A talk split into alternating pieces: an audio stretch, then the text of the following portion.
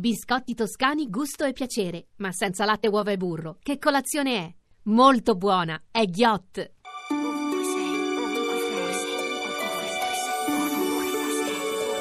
Ovunque sei.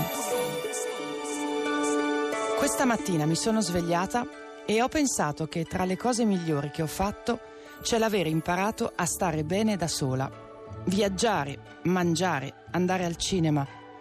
E ho pensato che tra le ore più serene che ho vissuto in questi anni ce ne sono molte in cui sono seduta al tavolo di un ristorante a mangiare un piatto di spaghetti o di riso o delle verdure, sola, a pensare ai fatti miei, a osservare le coppie ai tavoli vicini, a leggere, a fare progetti che non si realizzeranno ma che rendono pieno il mio tempo mentre li costruisco per aria. Mi piace anche prendere la metropolitana o essere sul tram da sola, in silenzio, in mezzo alle chiacchiere e alle facce degli altri.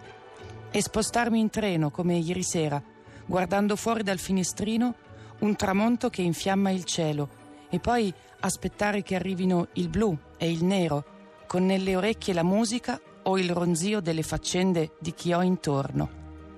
E mi sono detta che nessuno insegna alle ragazze a stare per conto proprio, o perlomeno nessuno l'ha insegnato a me, eppure ci aiuterebbe a capire in tempo per quale strada avviarci.